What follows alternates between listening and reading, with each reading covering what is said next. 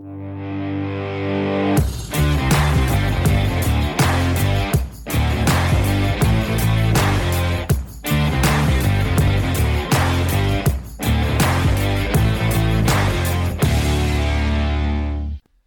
ליאור, מה נשמע? בסדר גמור, האמת שאני לא רגיל לראות אותך כל כך uh, לעיתים תכופות, אבל uh, היום יום שני, והתראינו uh, בסוף שבוע האחרון בטבריה. נכון, והאמת שהייתי בטוח שסבסטין קינלה פה יישב איתך, ולא אני, החבר הכי טוב שלך.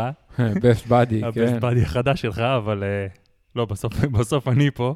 כן, כן, כן. אז uh, אנחנו מקליטים באמת uh, יומיים, שלושה אחרי טבריה. Uh, היה לנו חשוב להקליט את הפרק הזה למרות כל העומסים של החיים, בשביל שנוכל לסכם את התחרות. כן, ורק אני רוצה להגיד לפני זה שפעם קודמת החלטנו את הפרק, uh, אם אתם זוכרים, באיכות הרבה פחות טובה. זה משהו שהעיק עליי מאוד, כי בדרך כלל אנחנו מנסים לעבוד בסטנדרט קצת יותר גבוה, אז זה גם קצת גאולה בשבילי. כן. הפרק הזה, לפחות האיכות של הכל והמיקרופונים שלנו פה. אה, ואנחנו אצלך בבית. לגמרי. אז הפרק הזה, חשוב לנו להגיד, הוא מוקדש אה, לאותו ספורטאי שלצערנו איבד את חייו במהלך התחרות ביום שישי האחרון בטבריה. אה, זה תמיד עצוב, ותמיד קשה אה, כשקורה משהו כזה בתחרות, אה, וזה לא משנה מי זה, וזה לא משנה בין כמה הוא, או... אם הוא ישראלי או לא, אם מכירים אותו או לא. אה, מצד אחד זה כאילו חלק מהענף, זה יכול לקרות, זה בסוף ספורט שיש בו גם אה, סיכונים. אה, ומצד שני, עדיין כשקורה זה מאוד קשה ומאוד עצוב ומבאס. אני באופן אישי, מנחמת אותי העובדה שכן טיפלו בו הכי מהר שאפשר, אני יודע את זה. הגיעו אליו מהר וזיהו מהר את המצוקה. זה קרה בשחייה, נכון? כן, כן. Uh, זיהו אותו מהר, הגיעו אליו, uh, לפי הבנתי, uh, עשו את כל הפעולות הנכונות. ממה שאני יודע, עוד פעם, אני לא יודע את כל הפרטים. ולפחות זה, כלומר, זה לא איזה מקרה שאתה אומר אחרי זה, וואו, אם היו מגיעים אליו, או אם היו מטפלים בו ככה או אחרת. זה לא מנחם, אבל זה איפשהו לפחות, אה, לא יודע, יותר קל מבחינה מסוימת. אז זהו, אז אנחנו מתחילים בנימה הלא לא נעימה ולא כיפית הזאת, אבל בואו בוא נעשה סוויץ' ו, ונדבר על התחרות, אה, על כל התחרות. כן, אני אפילו אולי אתחיל אה, לדבר על יום לפני התחרות. אה, אז אני, אני הגעתי בערב לפני, האמת שהתזמון שלי היה על הפרצוף, כי אתה יודע, אולי המטרה הכי גדולה שלי של כל הדבר הזה הייתה לראות את קינלה, לדבר איתו. אני לא מאמין שאחרי הכל לא, לא הצלחתי לעשות את זה כמו שצריך, למרות שהייתה לי את ההזדמנות, אז זה פשוט היה תזמון גרוע. אבל הגעתי ערב לפני, עשית לי שם סיור אה, VIP בכל המתחם. ושמע, האמת שיצא לי להיות עד היום בהרבה תחרויות. אבל באמת לראות את כל הלוגיסטיקה שם, אחרי כל המבצע הזה, זה היה מרשים, ואני באמת חושב שרוב האנשים הם לא, לא מודעים לזה בכלל.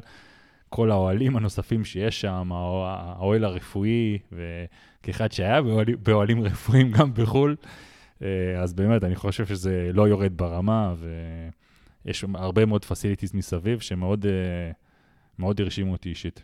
אז... אה, אני, אני אספר לך אנקדוטה קטנה, אם כבר הזכרת את המתחם הרפואי. אתה יודע, יש מבקרי מסעדות, מבקרי קולנוע, אז אירנה היא מבקרת אוהלים רפואיים. היא סוקרת אוהלים רפואיים בכל העולם, והיא אמרה לי שזה האוהל הרפואי הכי טוב שהיא הייתה בו אי פעם.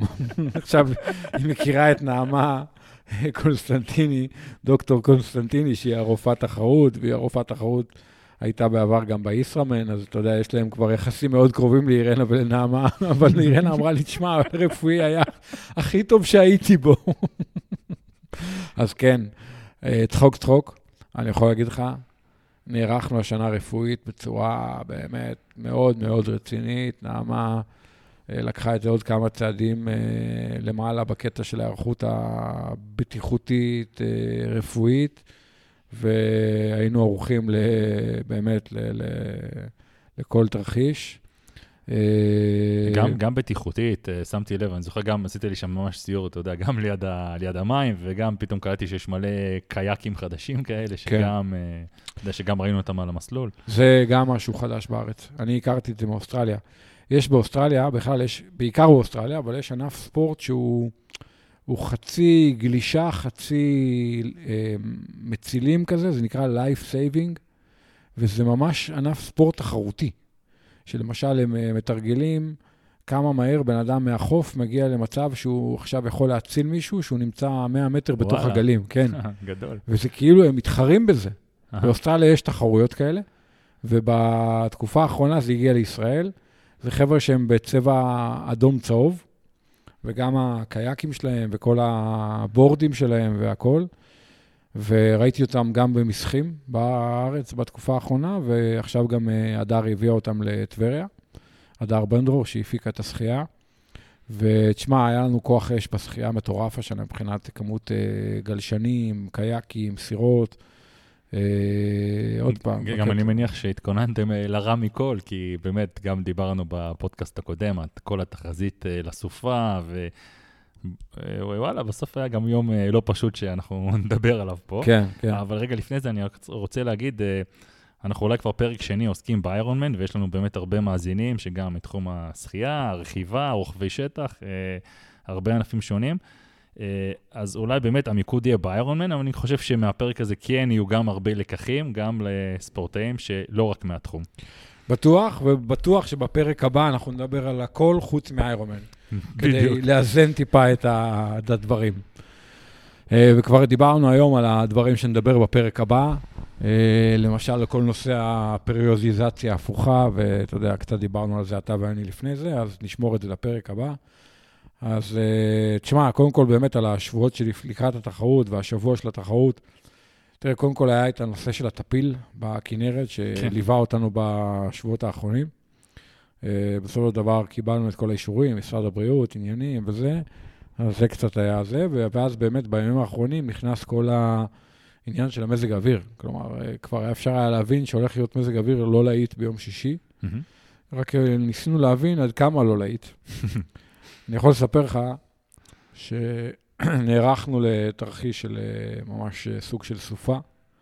אה, בעיקר חששנו מזה בשתי סיטואציות. אחת, שכבר יש לך הרבה מאוד אנשים במים, וזה קצת קרה, כלומר, הים עלה במהלך השחייה. אני לא ראיתי, אבל סיפרו לי. אני, אני ראיתי שהמקצוענים זינקו ים מהפלטה, כאשר קבוצות הגיל נכנסו, כמה שזה אכזרי, וגם האכזריות הזאת נמשכת לאורך התחרות אחרי זה, אבל הים עלה. כן, כן. אז, אה, והדבר השני זה ש... שיקרה לנו מצב של גשם, רוח וזה, מאוד קיצוניים, גסטים של רוח וזה, במהלך הרכיבה, והרבה אנשים לא יוכלו להמשיך לרכוב, ונצטרך איכשהו לקנוס אותם ולפנות אותם מהמסלול, ואפילו נערכנו ברמה של אה, איזשהו אולם כדורסל, שהיה אמור להיות נקודת כינוס למקרה וואו. שאנחנו צריכים לאסוף את האנשים. אה, אוטובוסים לחימום. ממש כמו אה, אירוע רב נפגעים. סוג של. אה, בסופו של דבר לא, לא היינו צריכים להפעיל את הדבר הזה, אבל אני יכול להגיד לך ששלושה ימים לפני התחרות נערכנו לאפשרות הזאת, ואמרנו עדיף להיערך אליה ולא נצטרך, שלא נצטרך להשתמש בה, אבל לא, לא להגיע למצב שאנחנו לא ערוכים לזה. כן. חשבנו שאנשים יצטרכו לעלות לאוטובוסים, אפילו לעצור רגע להתחמם, ואז להמשיך, ובמקרים יותר קיצוניים גם באמת לפנות הרבה מאוד אנשים אה, עם אה, רכבים ועגלות ו- ו- ואוטובוסים, ואתה יודע, כי אתה צריך לפנות גם את הבן אדם וגם את האופניים שלו איכשהו. אה, ידענו שיהיה המון פאנצ'רים ותקלות טכניות. אני ישבתי עם החבר'ה של המסלול רכיבה, מי שניהל את המסלול רכיבה זה ערן שניר, יחד עם קפלן, וישבנו עם החבר'ה של טרק, שהם בעצם היו הצוות הטכני, היו ארבעה מכונאים על המסלול. אה, ואתה יודע, עשינו איזו ישיבה כזה יומיים לפני התחרות, ואמרתי להם, תקשיבו, תביאו מלא פנימיות, ומלא צמיגים ומלא זה, כי בגלל הגשם יהיו מלא פאנצ'רים. היה גם איזה משהו שנסע למסלול כדי... רק, רק נסע. אה, רק נסע? כן, אה. אחת המסקנות משנה שעברה הייתה שעדיף שהמכונאים יהיו דינמיים ולא סטטיים, כי הרבה אנשים נתקעים ואז אין להם איך להגיע, גם אם נכון, יודעים שיש נכון. עמדת מכונאים, הם לא מצליחים להגיע לשם. יפה. המכונאים, אה, היה שלב שהיה איזה יותר מ-20 איש שהיו צריכים עזרה, וואו. בנקודות שונות על המסלול, ויש לך ארבעה מכונאים שפשוט רצים מקריאה לקריאה, ואנחנו שלחנו נקודות אחד לשני, ב, אתה יודע, בוואטסאפ, ואז המכונאי נוסע לאיזה מישהו שצריך עזרה, אבל בדרך הוא רואה עוד שלושה אנשים שצריכים עזרה, אז הוא עוזר להם גם, ו... וכך הלאה, וגם אני יכול להגיד לך שהיה נקודה ב special needs ב-90 קילומטר, ששם לירון גסול היה, ניהל את התחנה, והוא היה חצי מכונאי שם בתחנה, כלומר, הוא עזר לאנשים הרבה מאוד עם תקלות טכניות גם. אה, אז אה, אתה יודע, אה, המזג האוויר הזה היה לא פראייר מבחינתנו כהפקה. כן, שמע, בסוף באמת, אה, אני, אני חושב שכן, היה לא פראייר, אבל בנקודות מסוימות דווקא- זה הרגיש לי שכאילו זה הרבה יותר טוב ממה שלפחות ציפו, כאילו ציפו לרע מכל. אה, בסוף באמת היום התחיל אה, עם גשם, אתה יודע, אני חושב שזה, גם אם אתה בחליפה, זה אף פעם לא כיף אה, להיכנס למים בחושך, בגשם, ועוד צריך להגיד שהיום היה נראה הרבה יותר חשוך, כי אתה היה כיסוי עננים, אז אה, למרות שהזינוק של המקצוענים היה בשש ורבע, זה נהיה כמעט אה, חושך מוחלט. אה, פחות חביב, אבל סך הכל באמת באותו רגע ירד בעיקר גשם, פחות רוחות ומשאבי רוח, למרות שכן הבנתי שעל המסלול עצמו בסוף גם היה תנאים אה, לא פשוטים. אה, ועדיין זה סיפק תוצאות יפות שאנחנו נדבר עליהן עוד מעט. מה, מה שהיה מעניין מבחינת תנאים, שבכל שעה היו תנאים שונים בקצוות שונים של המסלול. כלומר, סתם, בן אדם היה יכול להיות ב-10 בבוקר, נגיד בצומת יהודיה, ולחטוף 10 דקות מבול, ובן אדם אחר שהוא ב-10 בבוקר בצמח, שזה 20 קילומטר משם, הוא סבבה, כן. לא יורד אליו טיפה. זה, זה גם מזכיר לי קצת את אירופה, כי בדרך כלל זה מה שקורה בתחרויות באירופה, יש לך ממש, הגשם הוא נקודתי, המפגעים הם נקודתיים. אז וכן. זה היה ממש ככה, כי אנשים שונים שרכבו, והיו בנקודות שונות בזמנים שונים וחטפו מזג אוויר שונה. אה, אתה יודע, אז, אה, אז מהבחינה הזאת, כאילו, מזג האוויר היה מאוד מאוד דינמי. כן, אה, כן, וכבר, באמת, אם אנחנו מדברים על מזג האוויר, אז אה, כמו שאמרתי בהתחלה, שהמקצוענים זינקו, הים היה פלטה. שמע, גם כשהם יצאו לרכיבה, התנאים היו עדיין אה, יחסית בסדר. נכון? אז אתה יודע, אז גם לכל אורך היום, גם הגשם שאחרי זה, גם במשך היום חזר מבול. רוב המקצוענים כבר זה היה מאחוריהם, הם סיימו את התחרות. אה, כן ולא, כן. כמובן, התנאים היו משתנים, כמו שאמרת, אבל זה כאילו, אתה יודע, על החבר'ה המהירים, התנאים היו יחסית... אה, יותר טובים, כמו שקורה בהוואי. כמו- כמו כן, כמו- כמו בדרך כלל שזה תמיד קורה. כן. ובאמת מי שסבל זה חבר'ה שיותר קשה להם. אה, כן, כן, כן. אז השחייה, עוד פעם, אני לא ראיתי את השחייה כי הייתי למעלה, הייתי עסוק בלארגן את כל היציאה לרכיבה והכל, אבל אה, הבנתי שהים התחיל טוב ולאט לאט עלה, וגם הוא היה יותר גבוה בעומק מאשר קרוב לחוף. אז סך הכל השחייה הייתה ממש לא מהירה. אני מסתכל על הזמנים, כאילו, השחייה לא הייתה מהירה. הגברים, אני חושב, שכרו הראשונים 47 דקות, בנשים זה היה 54. כן. זה בערך הזמנים. למרות כן. שאני אגיד לך, אפילו ציפיתי לזמנים יותר איטיים. אה, תראה, קודם כל חשבנו שהמקצוענים יהיו בלי חליפות, נכון. והם היו בסוף עם רגע, רגע, חליפות. עכשיו הזכרת לי איזה קטע. אז רגע, בואו נדבר על האישור חליפות הזה, שזה אולי הדבר שכולם חששו ממנו יותר מכל. ואז כבר... אה, תראה, לקבוצות גיל היה ברור שיהיה חליפות. כבר אה, יומיים, שלושה. זה, כאילו, אבל זה הכי ברור היה אולי באמת בערב לפני, אני חושב, לא, כי לא תראה, הייתה כבר הודעה. יומיים שלושה מדדנו את המים כמה פעמים, וזה היה נראה כאילו שזה גבולי ומטה. אה, נגיד ביום שלישי זה היה, לא זוכר, שלישי אחרי צהריים, היה 24.4, אבל אה, אתה יודע, אחרי זה היה 23 משהו יום אחרי, לא זוכר בדיוק את המספרים, אבל היה ברור שזה הולך לכיוון כל- חליפות. כולם התפללו כל כך חזק שזה- כן, כן. שזה קרה. כן, לא, זה היה ברור שזה הולך לכיוון חליפות. אה, ו... אבל המקצוענים, איך היה... המקצוענים, שמע, זה הרבה היה פקטור של המזג רגע, כי האוויר. צריך להגיד, בשביל שלמקצוענים יהיה מותר חליפות, אז אה, אה, הטמפרטורה צריכה להיות פחות מ-21.9? כן. כן. אבל בסוף מה שקרה זה בגלל המזג האוויר, התנאים הסביבתיים. כאילו, התנאים הסביבתיים, הם השפיעו על ההחלטה לאפשר למקצוענים חליפות, אה, שזו החלטה לגיטימית, ואחד הדברים שמשקללים בעיקרון, בדרך כלל, זה את התנאים הסביבתיים. ושמע, אני חושב שדיברנו על זה, אני זוכר את המקרה של דניאל הריף, נגיד, בפרנקפורט לפני איזה שלוש-ארבע שנים, שהמקצוענים שחקו בלי חליפות, כי היה 22.1 או משהו כזה, ובחוץ היה מאוד קר, והיא חטפה היפותרמיה על תחילת הרכיבה ופרשה מהתחרות. נכון. ו- ואז ברד סאטון כתב, במידה רבה בצדק, שההחלטה הזאת לשחות בלי חליפות הייתה לא, לא, לא חכמה ואולי קצת מנותקת מהמציאות. אה, ואני מסכים. אני חושב שלפעמים, אתה יודע, צריך כן לשקלל תנאים סביבתיים, ובסופו של דבר אישרו למקצוענים לשחות עם חליפות די ברגע האחרון. זה מזכיר לי שאתה יודע, כשקינלי הגיע וישבתי איתו לארוחת בוקר באחד הימים שלפני התחרות, אז אמרתי לו, שאתה יודע, הוא דיבר איתי על המים, חליפות, לא חליפות, אמרתי לו, תשמע, הסבירות שלך עם חליפות היא כן. מאוד נמוכה. אז הוא אומר לי, כן, ידעתי את זה, הסתכלתי בתחזית וזה, אבל הבאתי חליפה שיהיה. אמר, ואחרי זה אמרתי, וואי, איזה מזל שלו, שהוא הביא חליפה, כאילו, אתה נכון, יודע. כי מסתבר שלא כולם חשבו כמוהו, והיה איזה מסכן אחד שם מכולם שהיה בלי חליפה, הוא היה עם סווימסקין כזה, כמו ששוחים בהוואי.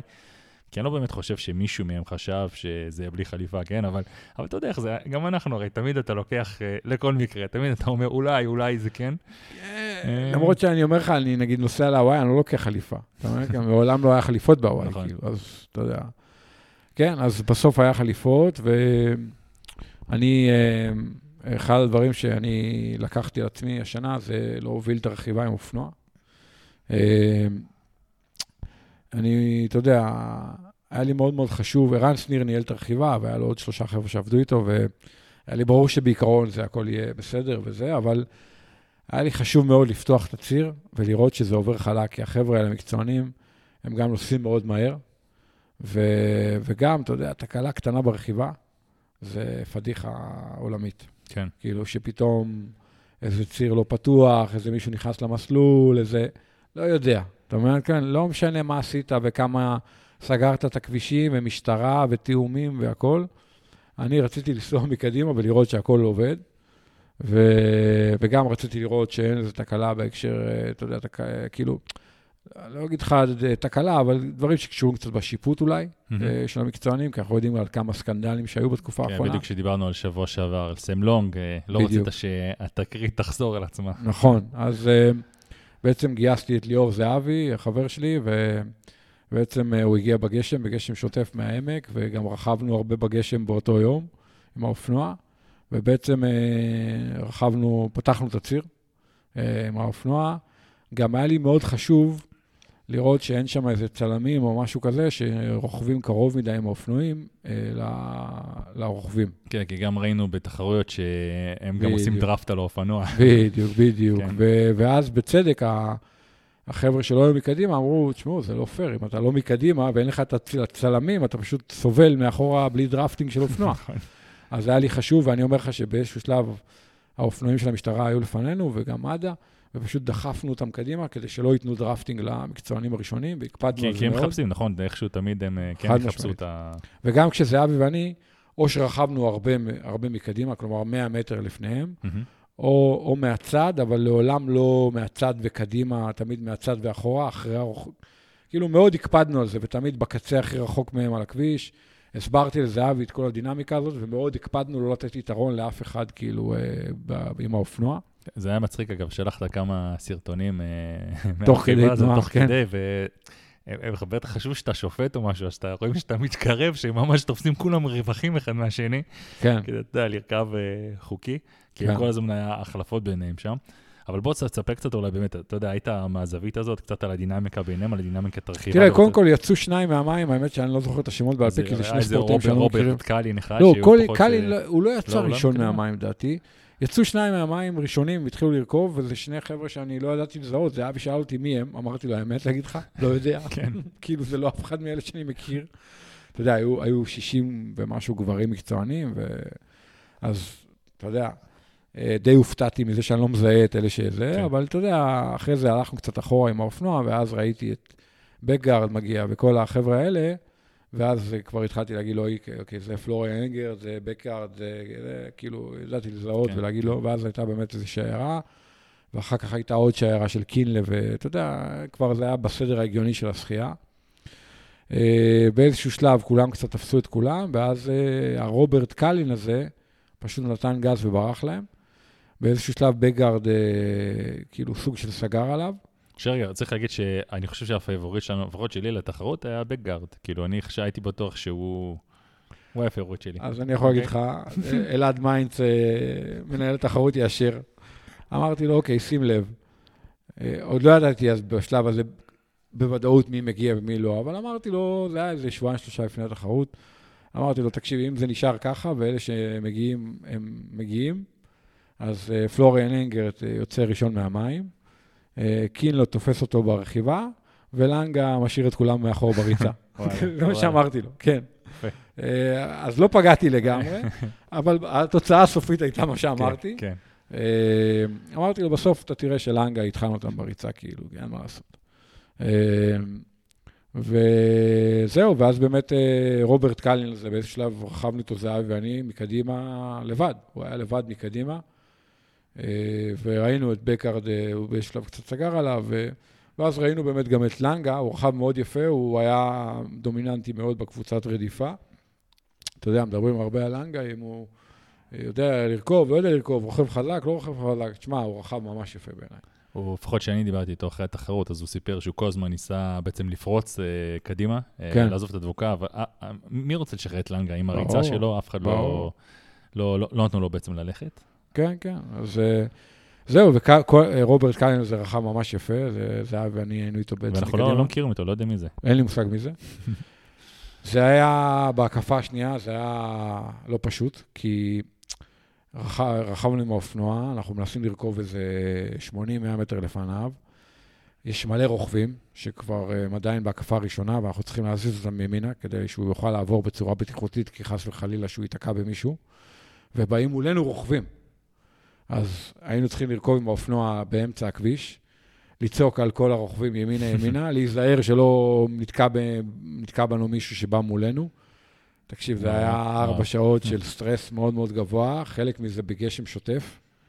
תוך כדי זה אני בטלפון מעדכן את הפרסות uh, שאנחנו מגיעים, וזה, אתה יודע, מנסה להעביר דיווחים, אתה יודע, תוך כדי רכיבה.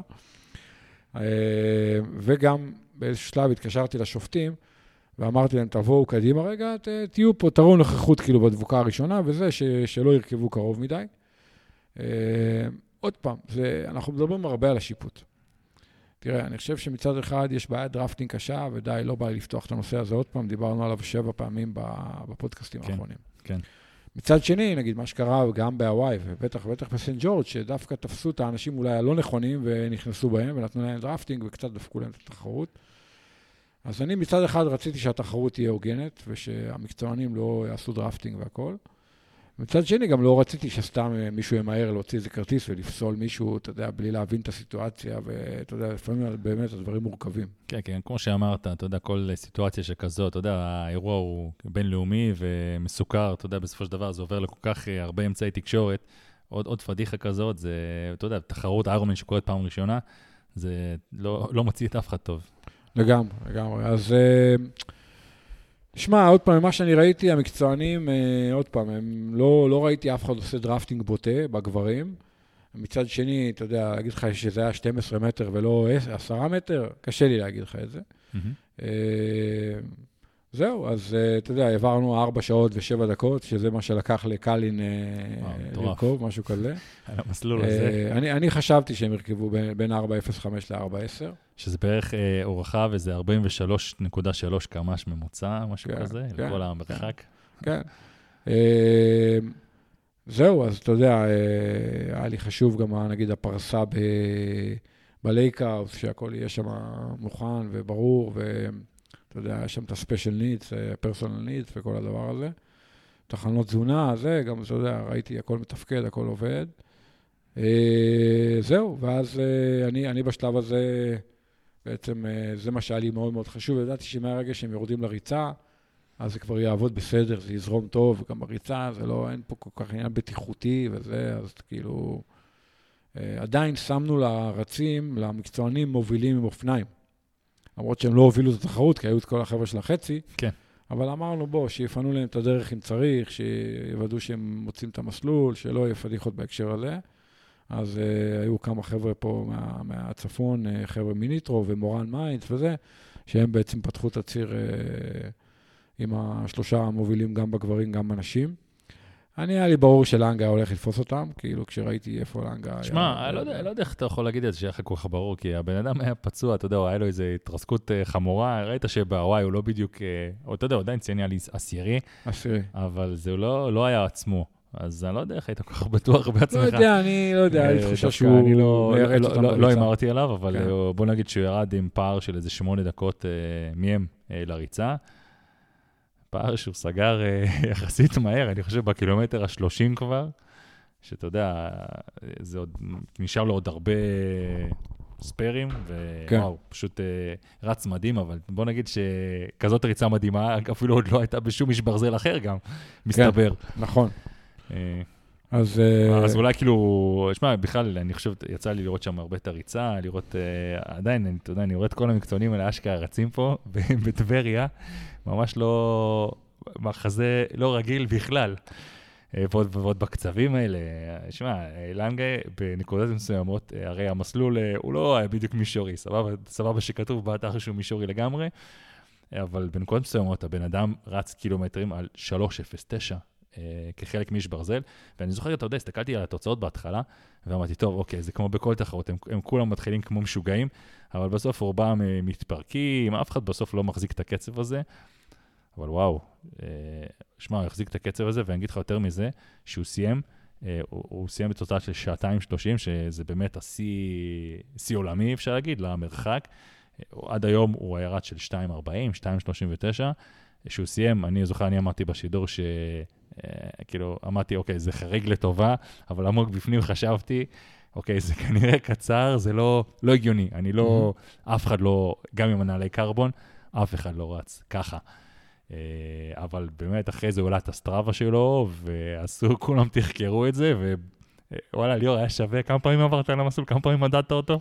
אה, השנה דורון מדד אותו. אה, שנה שעברה אני מדדתי את המסלול, השנה דורון מדד אותו הרבה פעמים. אני מדדתי פעם אחת, לפעם הראשונה כזה שלדי, ואחרי זה דורון דייק אותו. אז אתה יודע, ידענו שה-21-1 הוא פיקס, וה-42-2, ידענו שזה זה עניין מאוד תלוי גם מאיפה אתה מתחיל למדוד, כי יש שם דילמה מאוד קשה. בעצם היציאה לריצה היא ברגע שאתה מניח את השקית ויוצא לריצה. אבל החלק הראשון של הריצה הוא בשטח החלפה. אז הייתה לנו את ההתלבטות הזאת שנה שעברה, ושמנו את השטיח ביציאה משטח ההחלפה. כי אתה אומר, אוקיי, זה שטח ההחלפה. כן. מצד שני, אתה יודע, יש שם ריצה לא מבוטלת בתוך שטח ההחלפה, שאתה כבר רץ על המסלול, כאילו על המסלול בטון הזה שם, לאורך השטח ההחלפה. אז אתה יודע, ידענו שזה 42-2, אם אתה שם את השטיח שם ומתחיל למדוד משם, וטיפה פחות אם אתה אה, מתחיל למדוד מ- מהכניסה למלון אה, חוף גיא. אה, זה גם עניין מאוד של גרמין, כזה או אחר, או לא משנה, שעון אחר. אה, אתה יודע, איפה, איך אתה מודד, איפה בדיוק אתה רץ, אנחנו יודעים שזה, אתה יודע, זה קצת, יש ניואנסים. אה, אז זה באזור, באזור של 42-2, להגיד לך אם זה מדויק על מטר, לא הייתי אז מתחייב. יצא לו בגרמין שהיה שם 300 מטר אה, פחות חסר. בריצה שלו, כן. כן. תלוי מתי הוא הדליק אותו. הוא לדעתי הדליק אותו אה, ביציאה, כאילו שזה כאילו אה. היציאה משטח ההחלפה.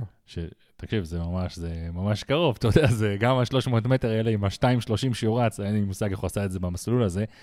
זה עדיין, אז אתה אומר, אוקיי, ה-300 מטר, אז הוא היה רק 2.32, 2.33 אפילו. לא, גג. 300 מטר זה עוד דקה, עוד דקה. ועשר, כאילו בקצבים שהוא רץ. אתה מבין? אז אה, עדיין, עדיין, הוא פשוט רץ מדהים, וזו תוצאה, אתה יודע, מה זה חוקית, אה, כאילו... תראה, אין, אין, אין שיא עולם באיירומן, אבל אני אגיד לך שני דברים. אחד, התנאים היו טובים בריצה. גשם ורוח וקור וזה, בסוף בריצה אנחנו יודעים שזה טוב. נכון. שתיים, המסלול הזה היה בו באזור ה-280 מטר מצטבר על, על 42 קילומטר, אבל הוא מסלול מהיר. למה הוא מסלול מהיר? כי העליות הן יחסית מתונות, והירידות, מן הסתם, גם מתונות, כי אתה רץ פה, הירידות זה אותן הירידות שאתה רץ את העלייה. וכשירידה היא מתונה, אתה יכול לרוץ אותה ממש מהר. מהמם. זה לא תלול שאתה, אתה יודע, אה, דופק את הרגליים, כן, כאילו, כן. ואחרי זה משלם על זה. זה ירידות מתונות. אתה יכול לרוץ, נגיד, סתם בעלייה, נגיד לנגה רץ בעלייה קצב נגיד 4, ובירידה הוא נגיד רץ קצב 3. אתה מבין? כן, ואז הוא עדיין על קצב 3 וחצי. כן. אה, ועובדה, אתה יודע, לא רק הוא רץ מהר, היו שם עוד חבר'ה שרצו מהר, אז אני כל הזמן אמרתי לאנשים, המסלול הוא, הוא, אולי הוא לא קל, אבל הוא לא מסלול איטי. כן. הוא לא מסלול קשה. כן? שזה, שזה כאילו מפתיע, אז אתה יודע, זה הפתיע הרבה מאיתנו, ו... אבל אני חושב שמישהו כבר עשה בשבילנו את העבודה, ויש כבר יוטיובים, יוטיובים, ב... אפילו לפחות שתיים, שממש מתחקרים לעומק, אה, לעומק של העומק של העומק את הריצה הזאת, והכל נראה כשר אה, לגמרי, שזה, אני חושב, מעצים עוד יותר את, ה... את ההישג הזה שלו. שוואו, זה כאילו עוד קפיצה ברמה, ווואלה, ליאור, זה יצא שכאילו אתה בנית את המסלול כאילו הכי מהיר בזה. עכשיו... אה, אה, דורון כאילו- ואני, אני דורון לא- ואתה, אה, דורון ואני, כן. אפילו להתקשר אליכם עכשיו מחו"ל, תראה. כן, עכשיו, בסופו של דבר, כל מארגן אה, תחרות אה, רוצה מסלול כזה. אתה יודע, הרי בסופו של דבר זה עשה הרבה כותרות גם בעולם, הרבה מאוד אה, כלי תקשורת. כל האתרים, הכותרת הייתה, אתה יודע, 2.30 של אה, לנגה פה על המסלול. שאגב, אני בטוח שזה מאוד ישפיע על ההרשמות שנה הבאה, כי אתה יודע, גם כמו ישראלים, אתה יודע שאנחנו רואים מסלול מהיר. אה, זה משהו שיביא הרבה מאוד אה, אנשים מחו"ל. גם עכשיו היה הרבה אנשים, אבל אני חושב שפעם הבאה יהיה פה הרבה יותר. א', אני מסכים, אה, רות אסטל גם עשתה שיא אישי, ניצחה ועשתה 2.58, שזה שיא אישי שלה. לא, לא התייחסנו, אני מרגיש מספיק לנשים באמת, אז אני חושב שהיה פה שלוש פייבוריטיות, נכון? רות אסטל, אה, סוזי צ'יטם ודניאלה בליימל. כן. שאגב, אני חושב, דניאלה, אני חושב, הייתה אולי הפייבוריטית יותר מכולן, לא? כי היא בפרנקפורט אה, עכשיו, היא ניצחה את אה, אליפות אירופה בפרנקפורט, נראה לי, השנה. אני חשבתי שזה fair fight בין רות אסטל לבין אה, דניאל בליימל הזאת. אבל בסוף נראה, אם בגברים זה אולי יתפתח טיפה שונה, פה הכל ממש נראה לפי, כאילו, לפי התוכניות, והן די היו כולן, של, שלושתן כמעט מעורבבות כל הזמן ביחד. בשלב מסוים באמת רות אסטל אה, אה, רצה, כאילו, הצליחה לברוח קדימה, ושתיהן, כאילו, השתיים האחרות נשארו מאחור קצת. וגם, אני חושב, גם שם, אתה יודע, ראינו תוצאות אה, מאוד מאוד יפות. כן, כן, הם עשו בערך שעה יותר לאט מהגברים, סביב השעה, זאת אומרת, גם נשים תוצאות של, של סאב תשע יפה, כאילו, אתה יודע, בשמונה ארבעימים. אה, עשו תוצאות מאוד יפות. שמע, היא רוכבת ורצה מדהים, רות אסטל, אין מה להגיד. השחייה היא פחות טובה. אה, וכן, אתה יודע, הייתה תחרות יפה. היה קצת פחות כוח אש בהשוואה לגברים. פחות נשים חזקות, כאילו, וזה, מהמם. אתה יודע, בגברים הגיעו שני אלופי עולם וזה. כי בהתחלה אני חושב שהדיבור שאולי גם אין יוג אה, תגיע, נכון? היה איזה דיבור בהתחלה, אבל די מהר זה ירד. כאילו, אה, אני חושב שגם הרבה ראו שלפחות הרשימה של המקצוענים הייתה הרבה יותר רחבה, יש שם קמרון וורפה, גם הרבה שמות. נכון. בסופו של דבר, בשבילם להירשם לתחרות האלה זה בחינם, ואתה לא באמת יודע עד הרגע האחרון אם הם יגיעו או יופיעו, כן. אה, אז זה- זה ההסבר לזה. כן, כן, אין ספק. היה, היה תחרות יותר מעניינת בגברים הפעם, גם באמת היו איזה 60 ומשהו גברים ואיזה 30 נשים. כאילו, אני ישבתי בתדריך של המקצוענים, ואתה יודע, אפשר לראות שיש הרבה יותר גברים מאשר נשים. אה, שמע, אני יכול להגיד לך ש... זה שנה שעברה, הרי הפקנו את החצי, וזה לא פעם ראשונה כאילו, אבל השנה היה משהו מאוד מאוד, שאותי מאוד מאוד ריגש.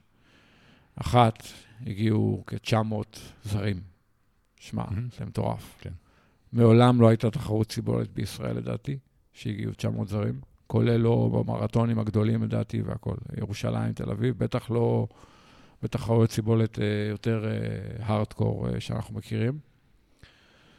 השנייה, שהגיעו המון מקצוענים. שמע, הגיעו איזה 90 מקצוענים, שמע, זה היה מטורף, כאילו.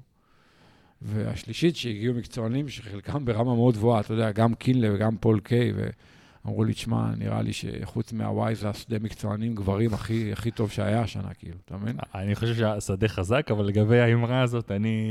אני גם לא בטוח. אני לא בטוח. אני גם לא בטוח, אבל בהחלט היה שדה, כן, וואו, כן, לגיטימי כן, מאוד, כן, אתה יודע, כן, כאילו, כן. עם- עם בקארט וקינלה ולנגה ו- ו- ופלוריה אנגרט וזה, תשמע, כן, זה אני מכובד. חושב גם חוויה, אני סתם בשבילי, שאני, אתה יודע, אני כל כך אוהב את הספורט הזה ולעקוב אחריו, במיוחד אחרי החבר'ה האלה.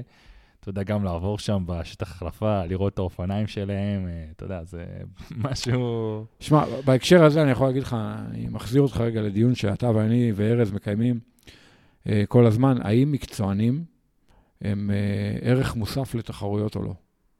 אז אני, אני יכול לענות? תגיד מה שאתה רוצה, כן, דבר. אז אני חושב שזה תלוי במקצוענים. כן. אוקיי, זה מאוד תלוי, תלוי איזה שמות, וכן, תשמע, אבל עוד פעם, זה מאוד גם תלוי בקהל. היום הקהל מאוד השתנה, אני חושב שנכנסו הרבה אנשים חדשים שאולי פחות מכירים, זה, גם אני חושב שהדיון עכשיו, אה, כולם מחכים כבר שנדבר על הישראלים, והדיון על המקצוענים הרבה פחות מעניין אותם. אז הכל מאוד תלוי, אבל לי, לא. לי אישית, שבא מישהו כמו לנגה או, או קינלה, אה, זה משהו שכן מרגש אותי, וזה משהו שאני כן, כן ימשוך אותי לבוא לתחרות כזאת. אז אני שואל שתי שאלות. אחת, האם זה יגרום לך להירשם לתחרות, אם אתה יודע שיש מלא מקצוענים שמגיעים אליה? והשנייה, האם כשתהיה בתחרות תתרגש יותר ותגיד, נהניתי יותר, כי גם ראיתי את כל המקצוענים והכול. אז אני חושב שמבחינתי זה כן וכן, אבל לא, לא אובייקטיבי, נכון? יש לנו פודקאסט סיבולת. כן. לא, לא, ברור, אני, זו שאלה, אני יכול להגיד לך שאני אה, לפני זה תמיד אמרתי שאני לא כזה חושב נכון, שזה נכון, משפיע, אני, אני עד לזה. אבל אחרי שאתה רואה את זה, אצלך בבית, בטבריה, אתה אומר, תשמע, אני לא יודע אם אני ארשם לתחרות, כי באים אליה הרבה מקצוענים טובים, אבל כשהם, כשאתה כן נמצא בתחרות שהם שם, זה היה וואו. בקיצר. ישבת עם סבסטיאן לארוחת בוקר? לא, לא רק זה, גם, שמע, אתה לא יכול להגיד שלהיות שם ולראות ככה את פטריק לנגה רץ ככה 2.30 על המסלול, שמע, זה היה כיף לראות את זה, גם למתחרים וגם, ל... וגם מהצד, אתה יודע. איך קרוטס אומר לי, אה, גיא קרוטס רץ אה, איזה קילומטר עם רות אסטל. אז הוא אומר לי, ויש לו תמונה איתה. הוא רץ עם רות אסטל, ואז uh, הוא התחיל לדבר איתה. ואז uh, באיזה שלב הוא אומר לה, טוב, תקשיבי, אני ממעט טיפה, זה קצת חזק לי מדי. אז היא אומרת, לא, לא, לא, דווקא נחמד, תישאר איתי. הוא אומר לה, לא, לא, לא, תקשיבי, אם אני אשאר איתך, אני עוד רגע מת. אז הוא אומר, היה לי כיף, כאילו, היה תחת, אתה מבין, כאילו, כן, כזה, כן. זה כיף לו, זה נחמד לא, לו, אתה מה, מבין, זה כאילו... כיף לראות אותם איתך על המסלול, אתה יודע, גם אתה רואה את המהירות הזאת, זה משהו שאתה לא רגיל אה, לראות, אה, אתה יודע, מישהו, לנגה כזה חולף עליך, על- לידך על קצב שלוש. שמע, זה מרשים אה, לראות את זה, אה, כיף.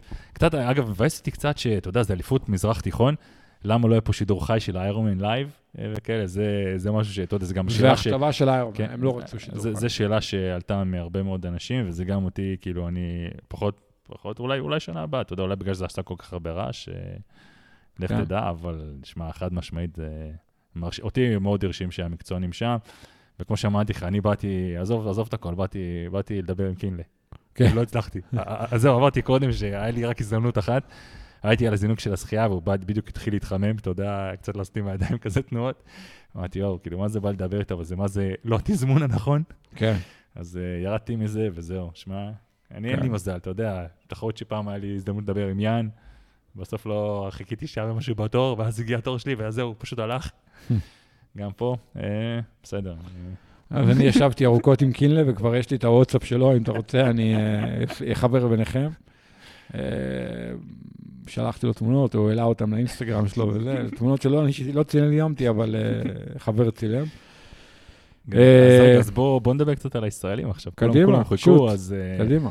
טוב, אז בגברים, אני חושב שדן אלתרמן התחרה פעם ראשונה כפרו, שזה אגב, זו החלטה גם מעניינת, כי ברגע שאתה נרשם לפרו, אחרי איזה שנתיים אתה חייב להתחרות, כאילו, אתה לא חייב להתחרות כפרו, אבל אם אתה בא לתחרות של קבוצות גיל, uh, אתה בעצם לא, לא לוקחים אותך בחשבון, כאילו, אתה... אה, אני לא לא יודע את כל ה... איך זה עובד בדיוק, כי אתה יכול לעשות גם תחרות לא. אחת כפרו, אני לא בדיוק יודע. אני פשוט זוכר שעם כן. אנטונינה, שהייתה שנה שעברה ראשונה כפרו, אז uh, הסיום שלה לא נחשב בעצם. כן, נכון, נכון. אה, אז אה, אוקיי, אז אה, שמע, זה היה, אני חושב שזה כן היה מאוד אה, אמיץ מבחינת דן, אה, כן להתחרות איתם, כי תשמע, היה פה קליבר רציני. אה, בסוף, אה, הוא, אני חושב, הוא מבחינת ישראלים גם עשה את התוצאה הכי טובה, היא עושה 8.54, אני חושב. Mhm. אה, בקבוצות גיל. אה, קודם, אגב, אה, מבחינת נשים פרו, אני חושב שהייתה כן אה, בחורה צעירה, רוני זביליק, אני חושב שהייתה כן גם רשומה כפרו, בחצי, אני לא בטוח שאני זוכר את התוצאה. בפרו, בחצי לא? לא היה פרו. לא, לא היה, אה, לא היה פרו? לא היה פרו, כן, אוקיי, אז לא. כן. אה, אה, לא, לא היה פרו. אה, קבוצות גיל. אה, היו לא מעט ישראלים שהיו על הפודיום, כן, זהו, ש... גם ב- בחצי, גם במלא. שמע, אה, אנחנו דיברנו שבוע לפני, וגם לפני זה עוד, שאתה יודע, התחרות הזאת הולכת להביא הרבה מאוד סלוטים לישראלים, ברור, והנה, זה קרה. נכון. מה זה קרה? קרה בגדול, ויש הרבה מאוד אה, ישראלים עם סלוטים. רק אצלך מהקבוצה, ליאור, כמה? 13 איש עם יש סלוטים? 11 לדעתי בהוואי, ועוד שניים, אני חושב, בחצי, משהו כזה. אה, בכלל, בחצי היו המון סלוטים לישראלים, כי גם הרבה אנשים לא רוצים את הסלוטים לחצי, כי זה פחות פופולרי, פחות מבוקש. והיו הרבה ישראלים שעשו פודיומים וסלוטים בחצי, וגם במלא. אה, שמע, אה, לעמוד על פודיום בתחרות בינלאומית זה נחמד, בטח, בטח באיירומן, ולעשות סלוט, אתה יודע, זה היה, יש לדעתי ממש, אה, לפחות 30 ישראלים שעשו סלוטים להוואי. כן, סופר מכובד, ובאמת, אם היית אומר לפני כמה שנים שיגיעו כל כך הרבה ישראלים, מתחרות בישראל, מארמן מלא בישראל להוואי, בחיים הייתי, הייתי אומר לך שאתה משוגע, אבל אה, שמע, אה, זה קרה, וממש כל הכבוד. ואתה יודע, אם אנחנו כבר מדברים באמת על הסוף של התחרות הזאת, אז האמת, אני קצת אולי אה, נעשה כזה קאט קטן, ואני אספר שבדרך כלל לפני כל פרק אנחנו יושבים, אנחנו, יש, אה, כל פרק אנחנו לא סתם שולפים מהמותן, יש תוכנית אה, שאנחנו כן. הולכים בעצם לדבר עליה. שבוע שעבר, פתאום באמצע הפודקאסט העליתי מין משהו שלא היה כתוב בתוכנית, והזכרתי את הבדיקות סמים. כן. שבדיוק באותו יום דיברתי עם דניאל, שהוא המנכ"ל של הסוכנות למניעת סימום בספורט, מהמם. והוא אמר לי שיהיה יהיה בדיקות בעצם בתחרות.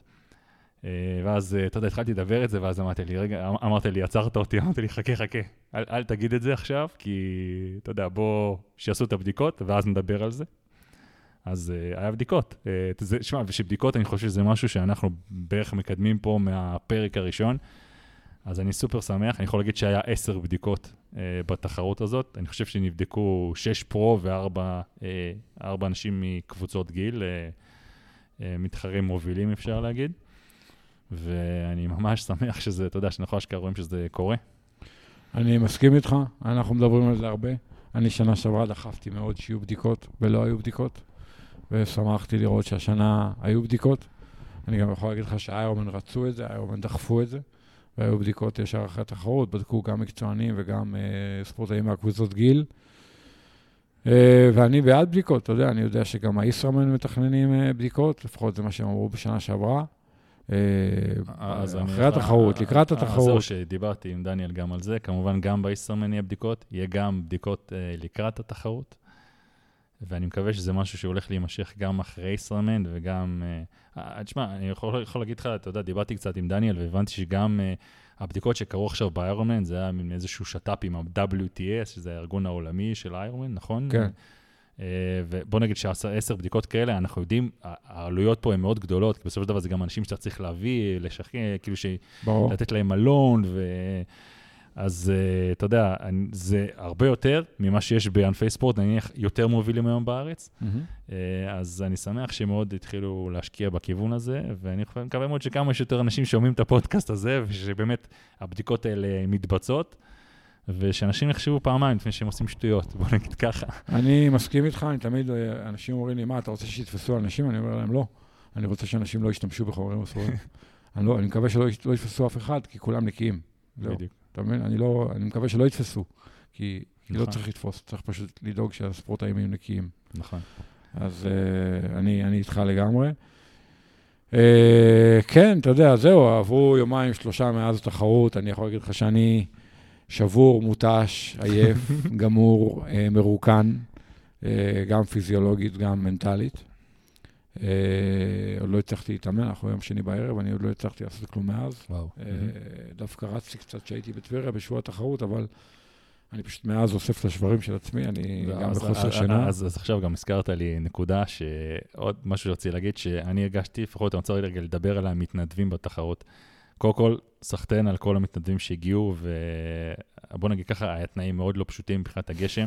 בוא נגיד. שאתה לא בפעילות, ולהיות תחת כל המבול הזה, זה לא הכי כיף בעולם, במיוחד שלא תמיד יש מטריות, וגם נהיה קר בשלבים מסוימים, וזה מגיע, אני, אתה, אני חושב שעמדת בתחנה שם, אה, אתה, אתה חילקת שם אה, כוסות מים, קולה, עד איזה עשר בערב, אה, נהיה מאוד קר בשלב הזה.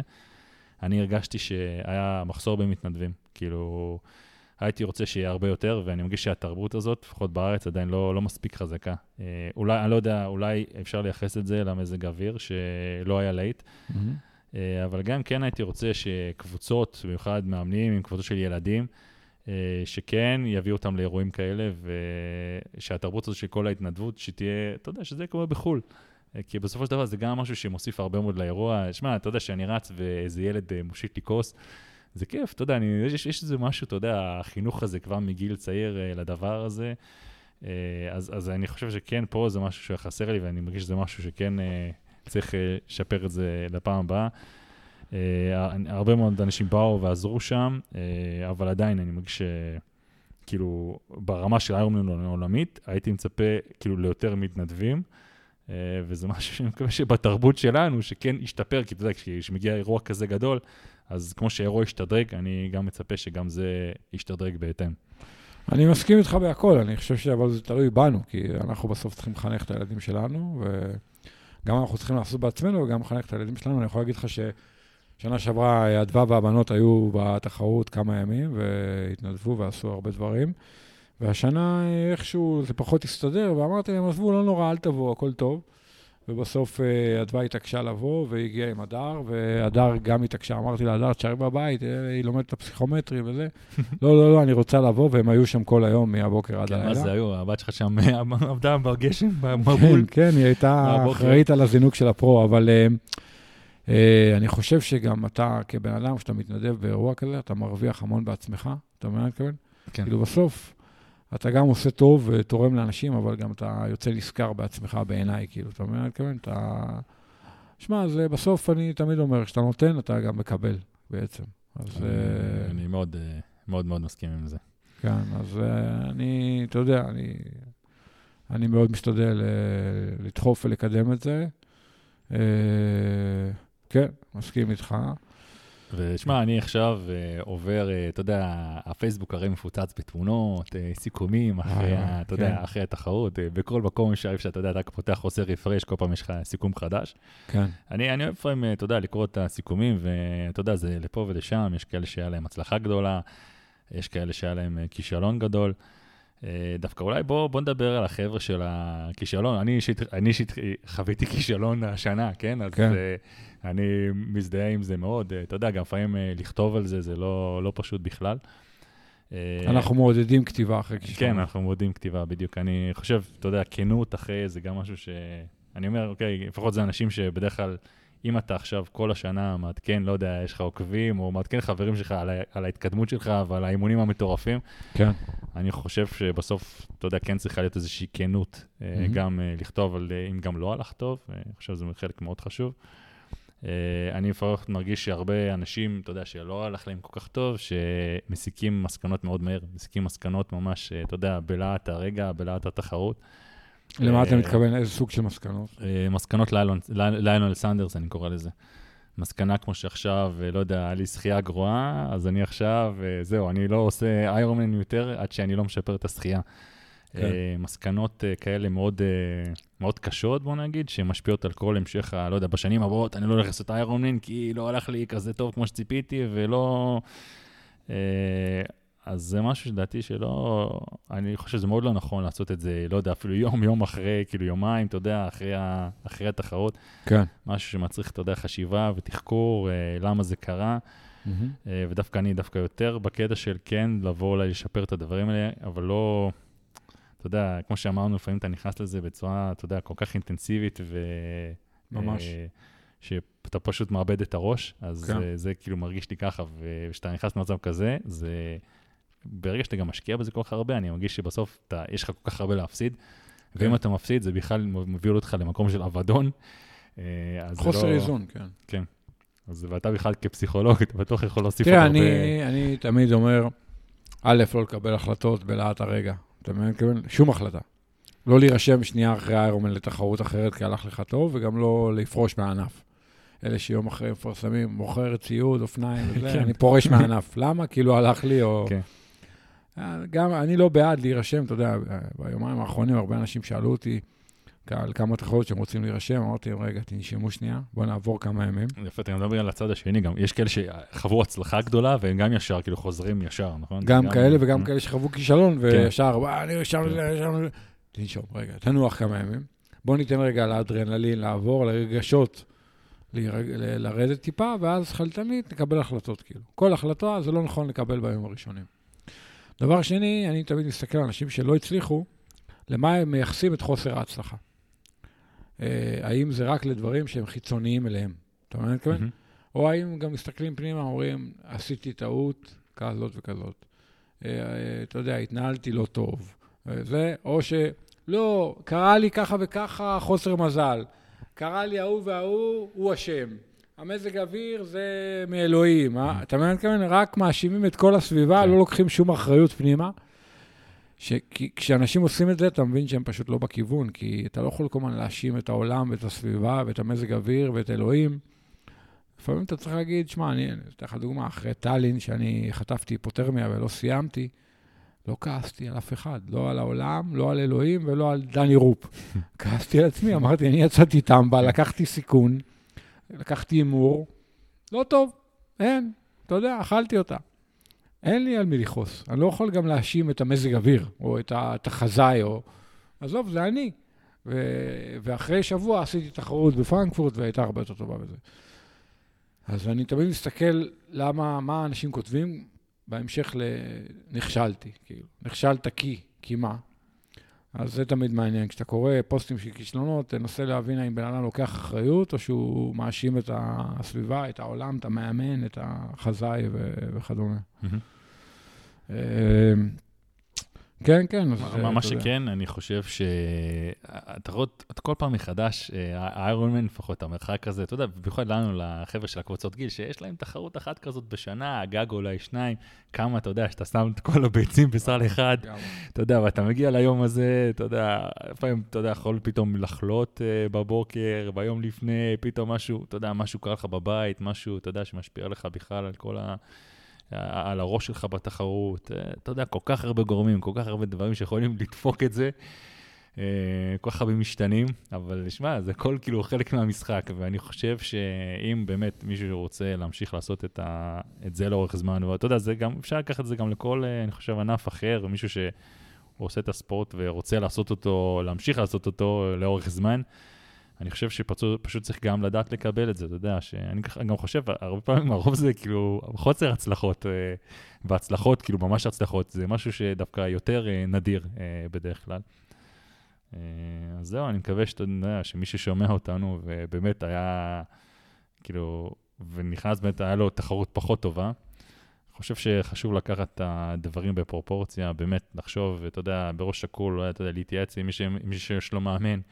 קודם כל להתייעץ עם המאמן לפני שלוקחים, אתה יודע, החלטות... אה, וזהו. כן, כן, אני מסכים איתך, אני אגיד לך עוד אה, שני דברים קטנים. אחד, אה, היה פה בתחרות מישהו בשם תומאס, שהוא הסגן הנשיא של האיירומן העולמי. לא יודע איך הוא יתרשם, אני מקווה שהוא יתרשם לטובה. הוא, אתה יודע, הוא בא לראות, וזה כן משמעותי. כי אם הוא יתרשם לטובה, אז uh, אתה יודע, התחרות הזאת תקבל עוד דחיפה ועוד, מש, אתה יודע, משמעויות וזה, בכל זאת זה אליפות ו- וכדומה. ואני חושב אולי באמת uh, שאלת השאלות שכל הזמן אנחנו שואלים, ואתה יודע, איפה התחרות תהיה שנה הבאה? האם זה עדיין יהיה בטבריה או ששמא זה יהיה בתל אביב?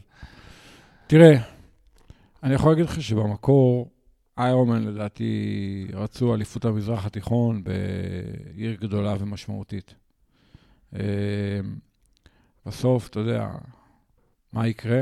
אני לא יודע. אה, יש יתרונות למרכז, יש חסרונות למרכז. אה, אני היום להגיד לך מה אני חושב שעדיף, אני לא בטוח. אה, טבריה והכנרת זה לא לוקיישן רע, מהרבה בחינות. כן, גם, אנחנו גם כן חושבים, גם דיברנו על זה לפני, שעצם התוצאה של, של לנגה פה, זה כן ימשוך הרבה אנשים, וזה משהו שכן אולי יגרום להם יותר להשאיר את זה בטבריה, נכון? כן. אה, כביכול זה הדבר הגיוני, אבל אה, אין לדעת. כן, כן. תשמע, טבריה זה עיר קצת מבאסת מבחינת החוויה, אה, גם של הישראלים, גם של הזרים. אתה יודע, יום שישי בערב, נגיד, אתה גומר את התחרות, אתה רוצה ללכת לאכול בערב, אין לך איפה, כל מיני דברים כאלה, כאילו, מלונות, זה לא אופטימלי. לא פשוט לסגור את הכביש ההיקפי בטבריה, אבל גם לא יהיה פשוט לסגור איזשהו כביש במרכז. Uh, הכנרת, שחשבנו שהיא בנקר, בשנתיים האחרונות היא לא איתנו. אתה יודע, תמיד אומרים, ים תיכון זה הימור, הכנרת זה טוב. איזה טוב, בכנרת בשנתיים האחרונות אכלנו פעמיים ים קשה. נכון. אז כאילו, אני כבר לא בטוח מה, מה עדיף בהקשר הזה. אמ, שמע, שאלה, בוא נראה. בוא נראה כן, מה יהיה. כן. אנחנו מקווה שנהיה פה כדי לעדכן. כן. Uh, טוב, אני חושב שבאמת התחרות הגדולה הבאה שלנו זה האיסטרמן, וכמובן, כמו תמיד, גם לקראת האיסטרמן אנחנו נדבר הרבה. אבל שמע, זהו, מהפודקאסט הבא לא מדברים על... לא, לא, שבוע הבא לא מדברים, פעם הבאה לא מדברים על האיירון, כן, מדברים על הכל חוץ מהאיירון. בדיוק, נדבר על אה, אה, תכנים מקצועיים. וזהו, וזה הפרק הזה, באמת, הרגעתי שמשהו אנחנו צריכים לעשות. אה, אתה יודע, עשינו רגע לפני טבריה, אז זה, זה אפילו רגע וקצת אחרי טבריה. ממש. אה, וזהו, אני די מרגיש שכיסינו כל מה שרצינו, וזהו, המיקרופונים, המיקרופונים, ליאור. אה, עולם אחר. עולם אחר. יאללה.